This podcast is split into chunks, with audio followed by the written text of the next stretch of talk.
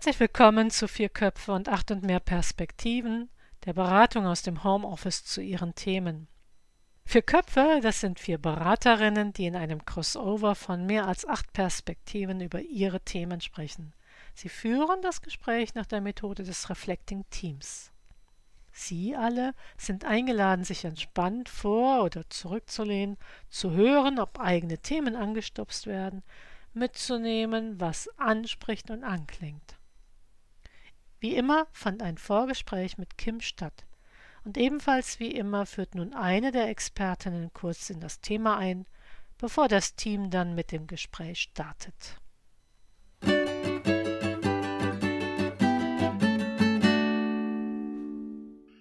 Ja, hallo, schön, äh, dass ihr wieder alle da seid. Wir sind wieder hier, vier Köpfe, acht plus Perspektiven.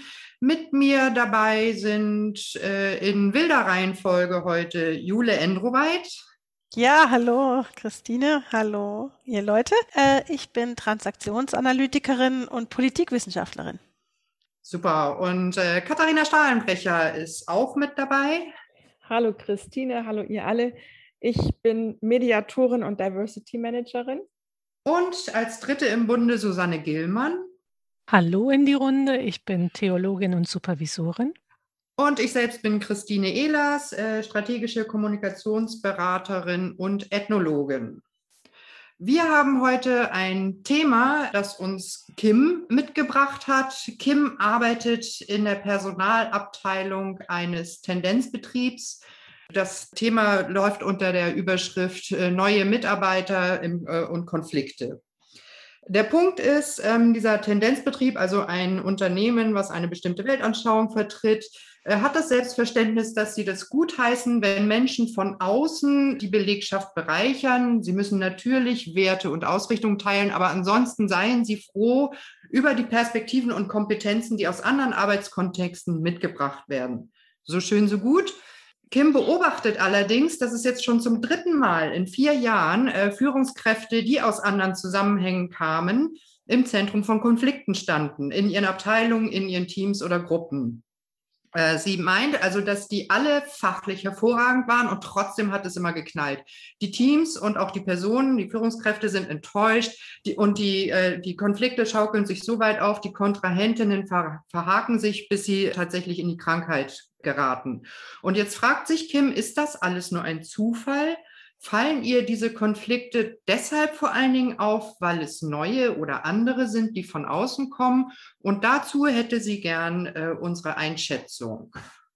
Also, sie möchte eigentlich äh, gerne Hinweise darauf haben, woran sie erkennt, ob es eine Koinzidenz ist oder nicht, also ob das Anderssein und die Konflikte zusammengehören oder welche anderen Deutungsmuster eventuell auch möglich wären.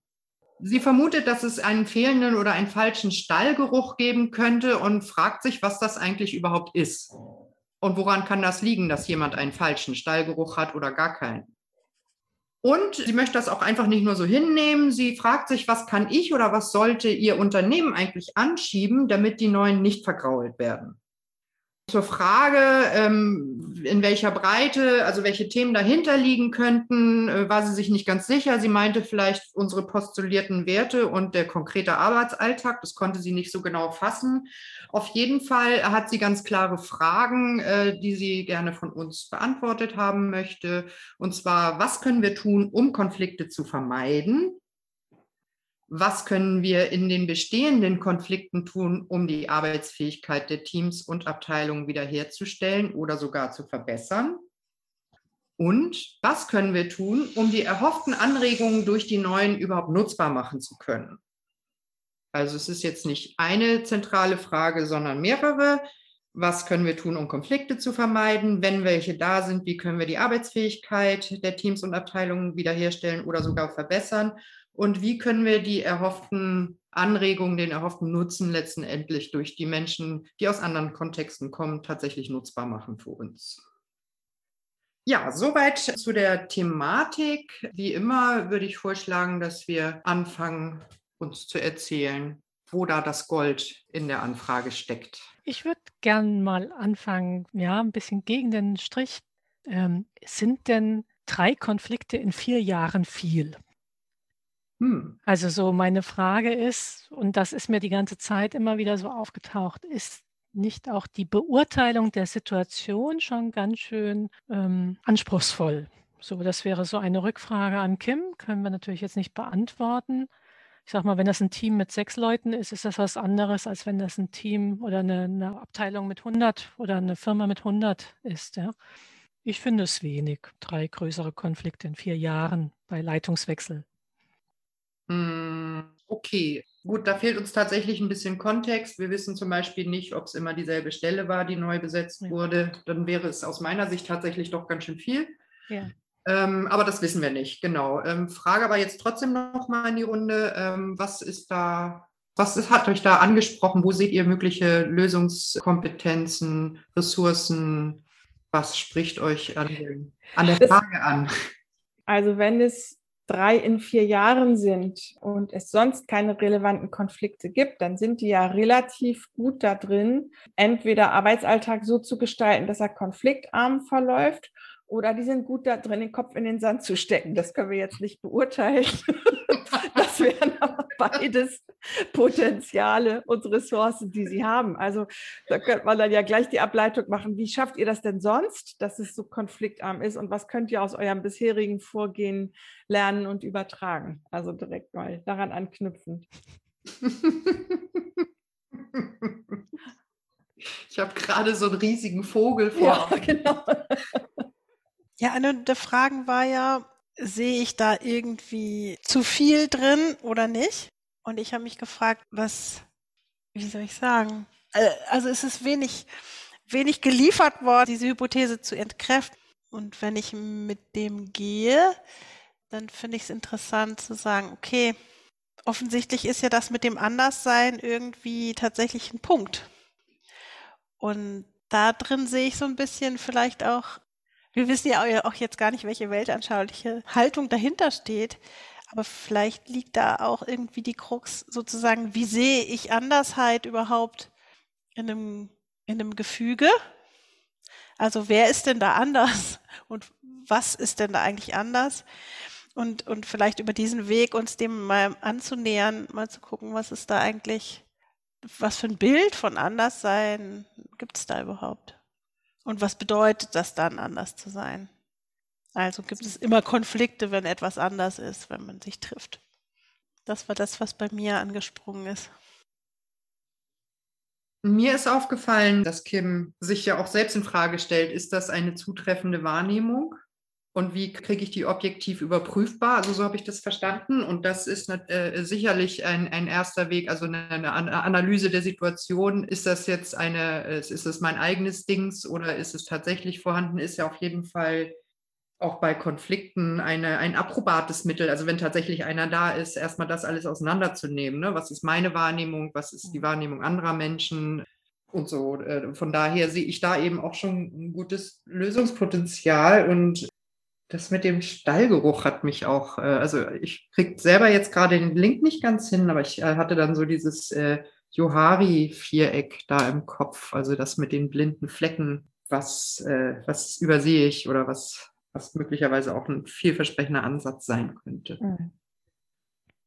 Susanne, ja, ich, ich habe ja, also ich sage mal, ich habe ja vorhin etwas sehr spontan angefangen und habe dann unsere Regel verpasst erstmal wertschätzend zu würdigen, was ist. So, das würde ich jetzt gerne nochmal nachholen. Also ich finde, dass Kim sehr genau beobachten kann und auch mit Abstand gut beobachten kann und zu sehen, also Stichwort Stallgeruch, Andersheit, was wollen wir eigentlich von anderen? Das kommt dann nachher zum Stichwort Anregung.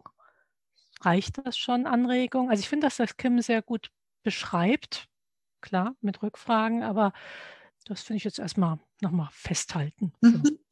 Ja, und als ich eben nochmal angesetzt habe, wollte ich kundtun, dass mein Herz natürlich aufgegangen ist in der Kombination von Fragen, weil sie Richtung Diversity Management weisen. Also können wir erwarten, vom anderen auch anderes zu bekommen? Also der Umgang mit anderen in Hinblick auf das Funktionale. Und da fand ich jetzt hat Kim bereits aus meiner Sicht die relevanten Fragen gestellt, die im Diversity Management ähm, die richtigen sind. Und das hat mein Herz frohlocken lassen. Ja, also hängt es zusammen, dass die Leute anders, also dass es da Konflikte gibt oder eben nicht? Welche anderen Erklärungsmöglichkeiten gäbe es? Ist ja schon genau das fragt Diversity Management. Ne? Und dann auch, okay, wenn es so sein sollte, was tun wir vorher, was tun wir während des Konflikts und wie kriegen wir es hin, wirklich die Potenziale der Menschen, die kommen, zu nutzen? Also das sind die Kernfragen des Diversity Managements. Und die Fragen zu stellen, spricht für mich zumindest denkerisch von einer Diversity-Reife. Sonst würde ich gar nicht merken, dass ich vielleicht im Othering würden wir in einem Diversity Management sagen, also schon von mir aus den Neuen da irgendwie was zuschuster. Da würde ich das gar nicht in Frage stellen. Dann wäre das einfach so. Du hast jetzt von Potenzialen gesprochen. Ja. Ähm, Kim schreibt von Anregungen oder es spricht von Anregungen.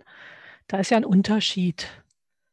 Wenn ich, wenn ich das richtig in Erinnerung habe, geht es da ja auch bei Diversity drum, dass es eben nicht nur Anregungen sind, sondern zu gucken, was bringt die neue Person mit. Und so mein Bild ist, ähm, sagen wir, der Business Manager im Sozialarbeitermilieu, ja, mal ganz klischeemäßig. Ähm, da ist ja wirklich eine andere Sprache plötzlich im Raum.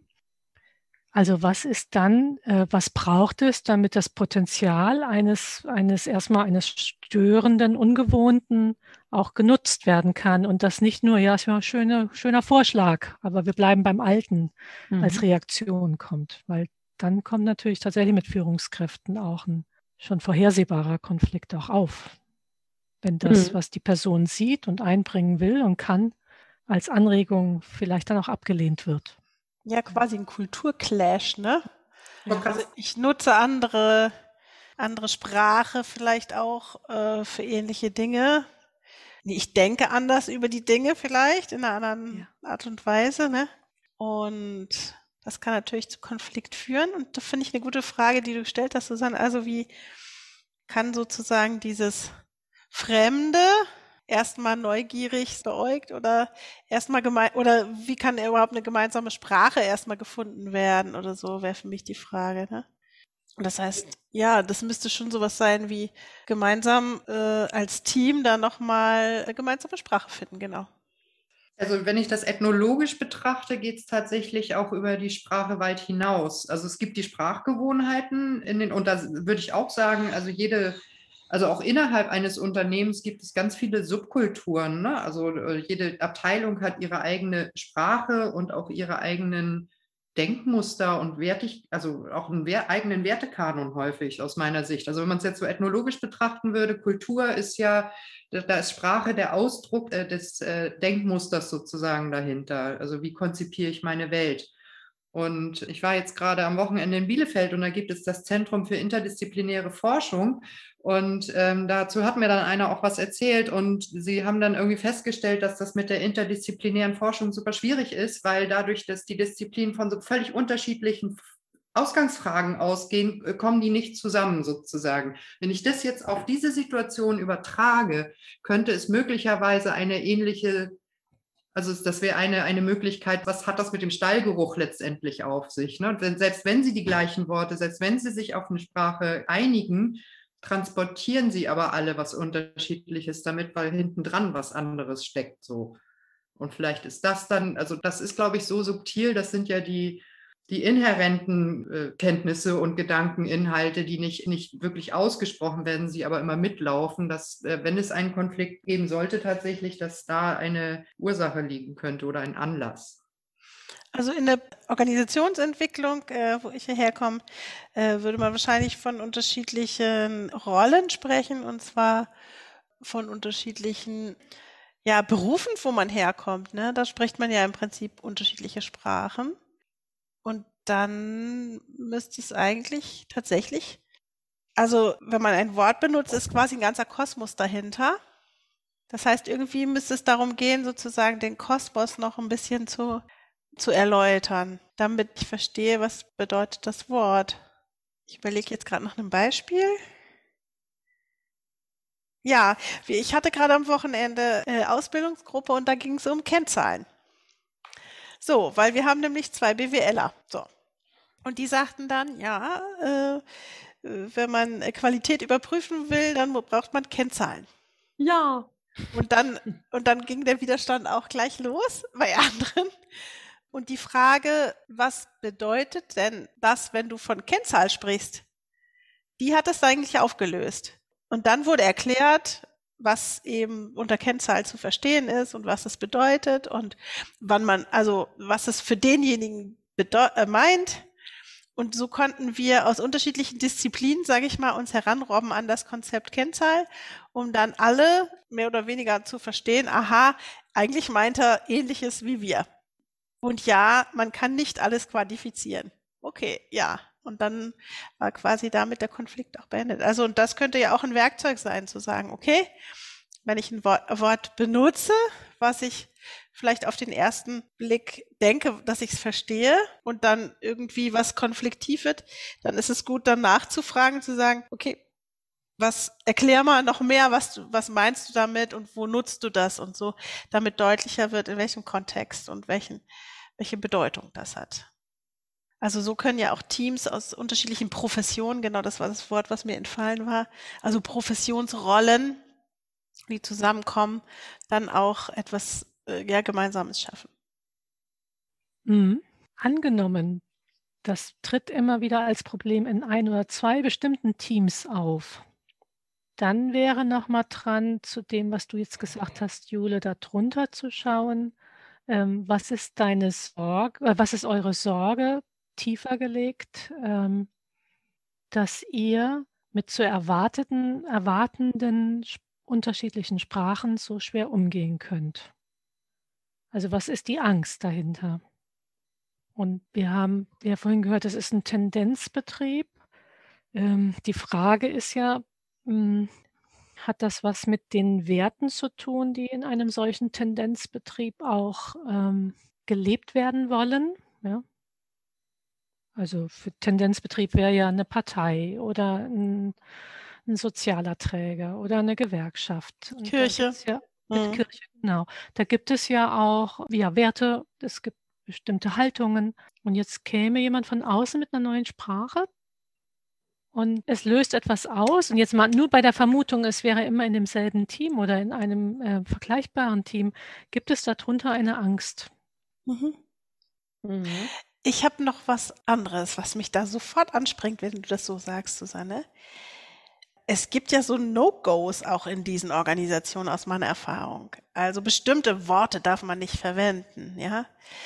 Oh, ne, ganz schlimm. So, also so, so bestimmte sozusagen Tabus, würde ich fast mhm. schon sagen.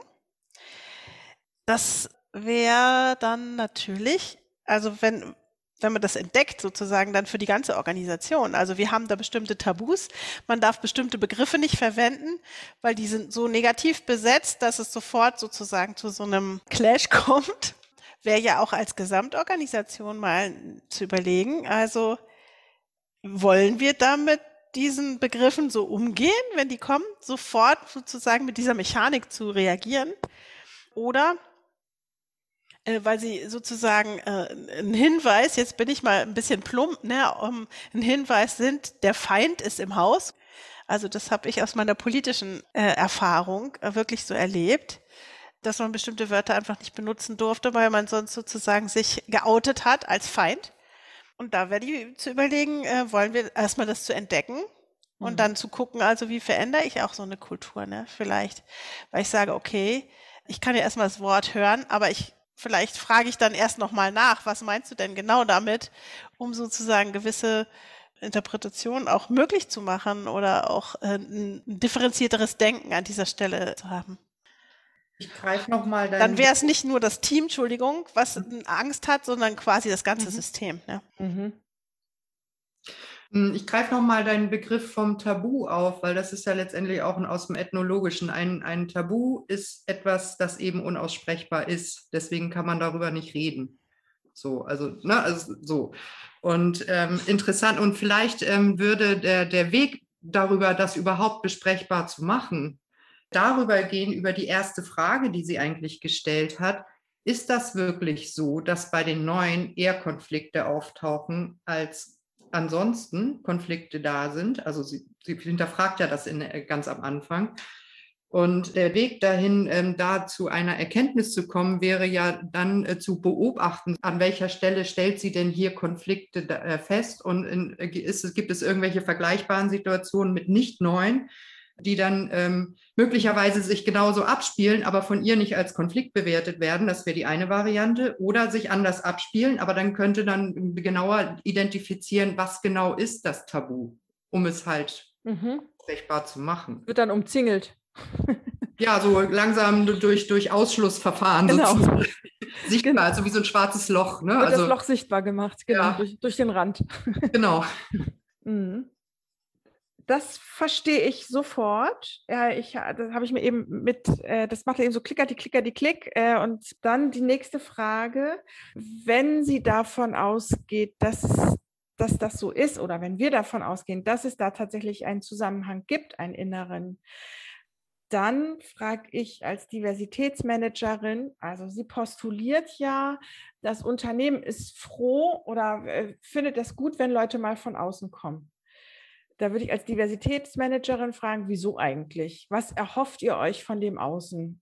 Mhm. So, also welche Erwartungen habt ihr allgemein an euch selber, dass ihr denkt, ihr seid nicht genug und an sozusagen die frischen Leute, die reinkommen, was sollen, welche Erwartungen soll grundsätzlich was Neues erfüllen? Dann das Ganze auf einer persönlichen oder also auf einer runter, persönlich meine ich nicht, sondern auf einer Funktionsebene. Warum soll diese Funktion diese spezielle Aufgabe mit einer Person aus einem anderen Kontext besetzt werden. Was erhofft ihr euch davon? Wieder, also welche Erwartung habt ihr? Und dann habe ich mir gedacht, es ist auch so ein Umzingeln, nicht? Dann kann ich gleichermaßen fragen, aber das ist ein Umzingeln, wenn ich von dem Tabu ausgehe und wenn ich das Ding festmachen konnte. So, und dann kann ich auch andersrum fragen, warum bewirbt sich eine Person von außerhalb in diesem Tendenzbetrieb? Also ich, ich vermute, dass die Erwartungen auch andersrum sind. Also ich habe in verschiedenen Tendenzbetrieben schon äh, gearbeitet und egal, ob die äh, gewerkschaftlich, parteipolitisch oder in, in meinen Fällen war es dann meistens christlich und nicht einfach nur religiös mit äh, Vorzeichen waren. Ähm, manchmal war die Enttäuschung, äh, ach, ich dachte, ihr seid so und so und bei euch ist auch einfach nur ein normaler Arbeitsplatz. Also da gelten ganz normale Hierarchien, da gelten ganz normale, äh, weiß ich nicht, äh, Stress, da gibt's ganz ganz normal auch mal Kuddelmuddel. Also die enttäuschte Erwartung kann ja auch auf der Seite sein. Oh, ich dachte, ich komme hier, keine Ahnung, ins sozialistische oder ins christliche Paradies, weiß ich nicht, oder ins Arbeitnehmerparadies, wenn es gewerkschaftlich ist. Und plötzlich ist es einfach nur ein ganz normaler Arbeitsplatz mit ganz normalen, nervigen Kollegen und Kolleginnen und alles ganz normal. Oder schlimmer als in anderen Betrieben vermeintlich schlimmer. Also ich habe dann festgestellt, es ist meistens gar nicht schlimmer, aber es ist schlimmer, weil der Erwartungshintergrund so viel in so viel pastelligeren Farben gezeichnet wurde mhm. vorher. Also das kann, das könnte auch noch sein. Und dann wären das ja schon drei Ansätze, um zu handeln. Nachdem ich die Frage geklärt habe, Christine, ich will das nicht wegmatschen, nachdem ich die Frage geklärt habe, welches ist es überhaupt ein Tabu äh, und worüber sprechen wir hier eigentlich nicht? Mhm. Und da möchte ich gerne mal gerade einhaken, wie super, dass der Konflikt auftaucht. Denn der Konflikt sagt, hallo, hier könnte was sein. Und jede Personalerin sollte froh sein, wenn das auftaucht, um das, ähm, das Thema nicht nur für das Team, sondern vielleicht auch eben, dass es vom, von dem gesamten Betrieb oder von der Einrichtung ist, dass es, dass es aufmerkt. Der Konflikt zeigt ja, dass da was ist. Das ist doch super. Also das war auch noch mhm. was anderes, was mir die ganze Zeit durch den Kopf ging. Nutzt es, dass es da knirscht und unangenehm ist. Das ist eine Chance. Jetzt habe ich gehört, dass es bis zum Krankwerden geht. Und ah. äh, das ist natürlich, das wäre so einer drüber, ne? Also ja. äh, wenn das erst Leute krank werden müssen, damit ein Betrieb was merkt. Puh. Wobei mhm. ich da finde, das ist die Verantwortung eben auch da eine Struktur einzuziehen, dass Leute früh genug sagen, jetzt ist es hier unangenehm. Also gibt es da jemanden, an den ich mich wenden kann? Äh, mhm. Äh, an wen werde ich mich wenden? Ja, gibt es auch so Methoden? Also ich meine, viele ja. äh, Personalabteilungen haben ja auch so Teamtrainings regelmäßig oder auch ja. stellen auch für Mediation äh, Geld zur Verfügung. Und es gibt auch betriebliche Ansprechpartner, äh, so Konfliktlotsenmäßig, die ja. äh, sozusagen vermitteln und moderieren können. Das hat mich jetzt auch schon gewundert, weil ich weiß jetzt nicht, ob Kim, welche Funktion Kim jetzt in der Personalabteilung hat, aber dass es erst zum Krankwerden kommen muss, bevor irgendwie sich jemand Gedanken macht, ist auch schon eine interessante Firmenkultur, würde ich mal sagen. Ja, offensichtlich. Und das war ja auch eine Frage. Ich glaube, das ist mich auch angesprungen. Und das wollte ich vorhin schon mal sagen, aber jetzt ist es mir deutlicher, was es ist. Offensichtlich ist ja Konflikt in der Organisation gar nichts Normales. Ne? Also genau. das ist ein genau, bisschen komisch.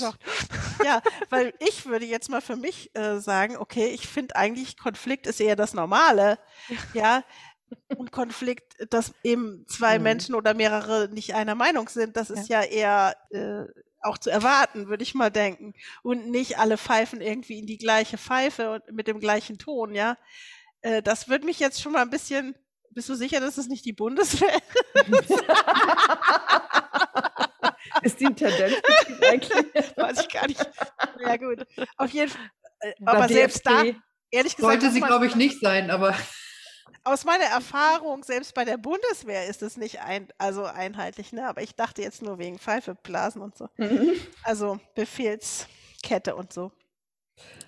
Also das würde mich stutzig machen. Und wenn ich in der Personalabteilung wäre, dann würde ich mir darüber Gedanken machen. Also was für eine Konfliktkultur haben wir denn hier überhaupt im Unternehmen? Ja. Und wie wird mit unterschiedlichen Auffassungen und Meinungen umgegangen? Da bin ich ja mal so. Super. Hm? Naja, aber in dem Fall, also da gehe ich nochmal zurück auf dieses, also ich stimme dir absolut zu, Jule. Und ich, also ich habe Kim jetzt so verstanden, dass sie, äh, dass sie vielleicht nur das jetzt als Konflikt etikettiert und andere nicht, also dass sie sich die Frage stellt. Also die erste Frage war, woran erkenne ich, ob es eine Koinzidenz ist oder nicht? Das würde ja bedeuten, dass es eben Konflikt auch, also würde ich jetzt im Umkehrschluss schließen, ähm, dass es auch äh, Konflikte bis zum Krankwerden gibt äh, in anderen äh, Zusammenhängen, wo jemand von innen kommt, sozusagen. Interessanterweise beschreibt sie das nicht. Das stimmt. Aber mhm. warum stellt sie dann die Frage? Das frage ich mich auch. Aber das wäre ja, sie fragt ja auch die Frage, bin ich blind auf einem Auge sozusagen? Und das wäre ja jetzt auch die Antwort. Guck mal, ob es noch mehr Konflikte mhm. gibt, die Menschen dazu bringen, krank zu werden, spätestens aber vielleicht auch frühzeitiger Konflikte äh, von Führungskräften mit ihren Teams. Und da würde ich gerne auch nochmal, das ist mir vorhin auch schon mal durch den Kopf marschiert, äh, es gibt ja Organisationen, man nennt es dann den Kaminaufstieg, also wo alle Führungskräfte oder viele Führungskräfte aus dem eigenen Feld hochkommen. Und das ist ja ganz häufig für die Führungskräfte wahnsinnig schwierig. Also wenn dann das alte Team sagt, wir waren doch immer gut befreundet, oder? Mhm. Allerdings. Da musst du doch jetzt hier keine Ansage machen. Ähm, also ähm, da habe ich vorhin gedacht, eigentlich ist das doch was Tolles, wenn jemand von außen kommt und noch mit einer relativ freien Weste, nicht reinen, aber freien Weste sagt, äh, ich übernehme jetzt hier die Leitungsverantwortung. Äh, die sind häufig viel freier, Neues zu versuchen und neue Impulse reinzugeben, als jemand, der im sogenannten Kaminaufstieg aus der Firma heraus äh, aus dem alten Team heraus ähm, gebunden, in Tradition gebunden, die Verantwortung übernimmt. Also fand ich auch nochmal, auch im Blick auf Jules Hinweis mit dem Fragen nach den Konflikten, das möchte ich da gerne noch ergänzen. Also daran anknüpfen, dieses, äh, wir wollen was Neues, wir wollen neuen Wind, äh, da, das ist äh, tatsächlich eine ähm, das ist, glaube ich, im Diversity Management, glaube ich, auch ein großes Thema. Ich kenne es halt auch äh, aus anderen Kontexten. Äh, häufig ist damit irgendwie dann letztendlich doch anscheinend nicht gemeint, dass wirklich was geändert wird, sondern eher so eine Bestätigung, dass wir auch ohne das Neues schon super sind oder so. Also ähm, und jetzt, wenn, wenn ich es jetzt wiederum auf, auf ethnologisches Denken rund, äh, zurückführe und äh, was, was sind, wann, wann funktioniert eigentlich ein Ritual? Ne? Also wenn wir das äh, Verhalten von ähm, Menschen in Unternehmen als formalisiert äh, betrachten würden, dann ähm, muss es halt anschlussfähig sein. Also es darf nicht zu neu sein. Es muss, darf nur immer ein bisschen neu sein. Und das Neusein, das muss halt in das Bestehende reinpassen. Wenn nicht, wird es halt komplett abgelehnt. Da kommt das mit dem Diversity Management dann wieder dran. Also ist denn geklärt, was du ja auch schon gesagt hattest, was versprecht ihr euch jetzt wirklich von dieser Person? Also was soll denn jetzt die machen? Mhm. Oder anders, soll sie was anders machen oder nicht? Also mhm. Das finde ich total wichtig. Ihr habt ja so gesagt, äh, die Frage, also wie geht eigentlich der Betrieb mit Konflikt um? Und ich habe noch gedacht, wie geht der Konflikt, der Betrieb eigentlich mit Führung um? Also es steht ja auch an drei Stellen, äh, also das waren, oder? Das mhm. waren Führungspersonen. Ja. Und ich, äh, jetzt wissen wir nicht, wie Betrieb oder wie genau das kommuniziert, flankiert, eingetütet wurde. Meine Vermutung, also Hypothese, dass die, dass dieses Erwartungsmanagement, wie es jetzt so schön heißt, nicht betrieben wurde. Also da ist plumps jemand reingekommen und plumps die anderen haben Schreck gekriegt. Das sind jetzt meine Bilder im Kopf. Und irgendjemand weiter oben hat sich gedacht, das ist ja toll, dass wir jemand Neues haben.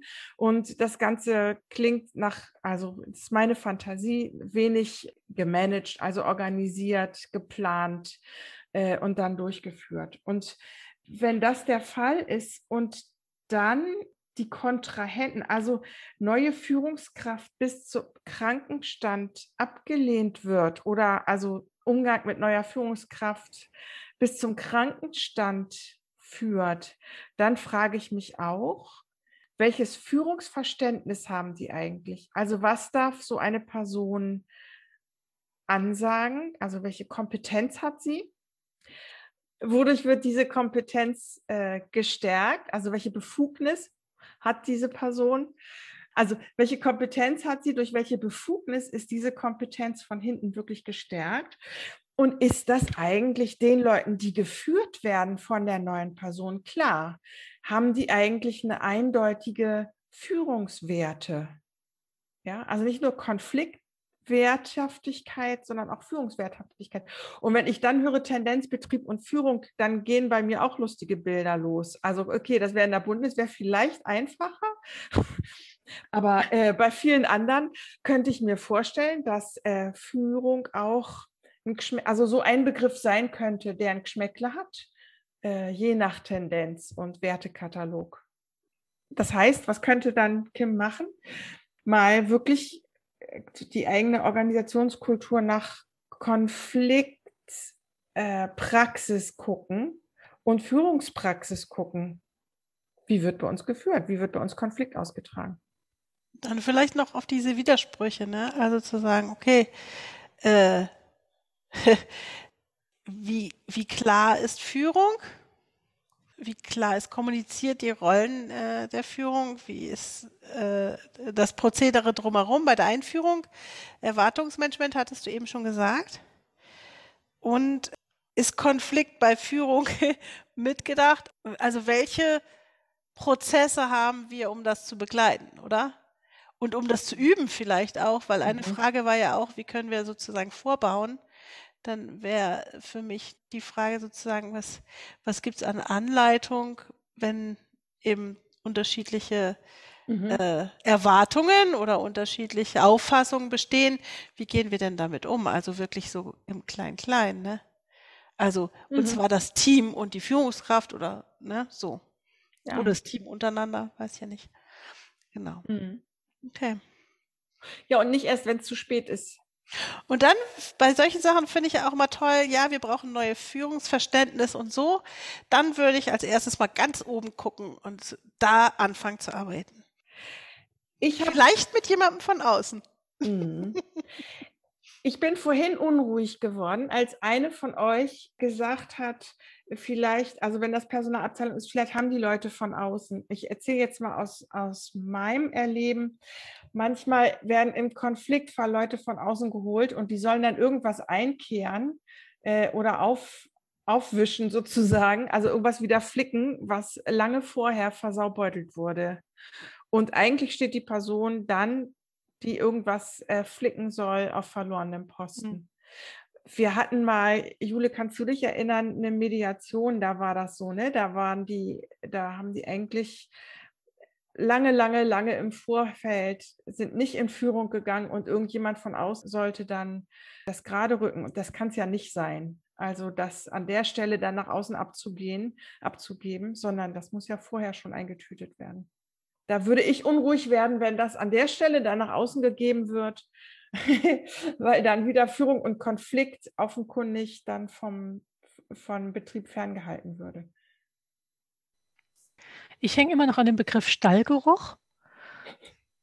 Und es entsteht kein Bild. Mir entsteht nur das Bild vom Bambi, was gefunden wird. Und äh, zu viele Leute fassen es an und die Mama nimmt es nicht zurück. So, ähm, also wenn das übertragen auf die Organisation ist, dass die Organisation ähm, bestimmte Kontakte als fast gefährlich erlebt für die eigene Werteentwicklung oder für die eigene Entwicklung insgesamt. Also dass sozusagen eine fremde Person oder dann die Impulse, die eine fremde Person, eine fremde, also eine neue Person reinbringt, ähm, fast schon dazu führt, dass man sich, dass man so fremd riecht wie das Bambi, was von Leuten angefasst worden ist. Also das wäre auch nochmal eine Frage an die Organisation. Wovor hat sie Angst? Hm. Ihr Lieben, wir müssen mal zum Ende kommen. Jetzt werde ich einfach brutalst fragen, was jetzt aus unserer Diskussion bei jeder von euch am meisten hängen geblieben ist. Entweder das oder was ein äh, in die Zukunft weisendes anderes Fazit sein könnte. Mir ist was gekommen, nachdem du nämlich brutal gesagt hast.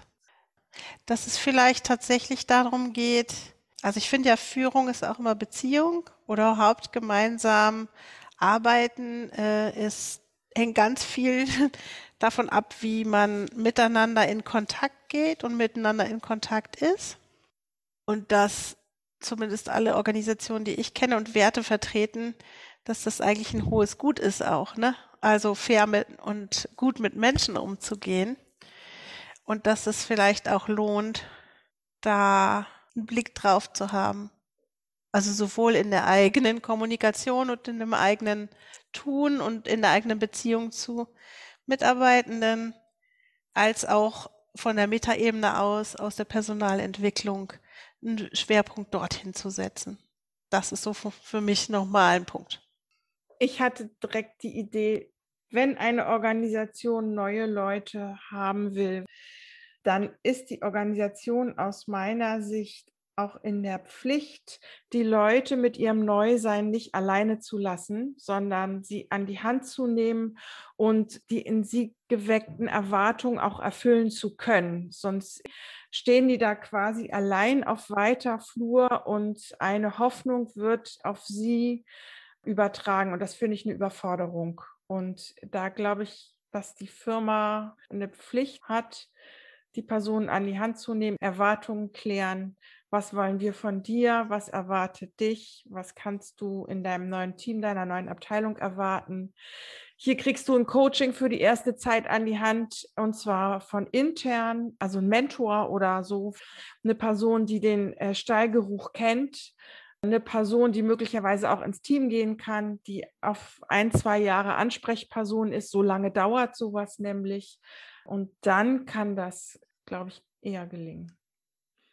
Ich dachte gerade an Frank Jungs Podcast Halbe Kartoffel. Also wenn gewusst wird, da kommt jetzt jemand von außen, dass die Organisation intern äh, zum Beispiel erstmal sich fragen könnte, was glaubt sie denn, was diese Person von außen für eine oder einer ist und was die an Spezialgeschichten mitbringt, um das dann äh, loslassen zu können. Mhm. Mich hat am meisten gereizt, da zum Thema Konfliktmanagement nochmal weiter zu denken. Also welche Konflikte sind vielleicht äh, unsichtbar oder wo wäre es dran, dass auch in der Personalabteilung geschaut wird, wie können wir etwas anbieten, damit Teams ein anderes Verhältnis zu Konflikten bekommen als eine Chance und weniger als ein angstmachendes, zu tabuisierendes Thema. Gut, dann danke ich euch ganz herzlich. Wir freuen uns, wenn ihr, liebe Hörerinnen und Hörer, uns treu bleibt. Ihr wisst ja auch, wo ihr uns unterstützen könnt. Und dann wünsche ich jetzt allen noch einen schönen Tag. Tschüss. Tschüss.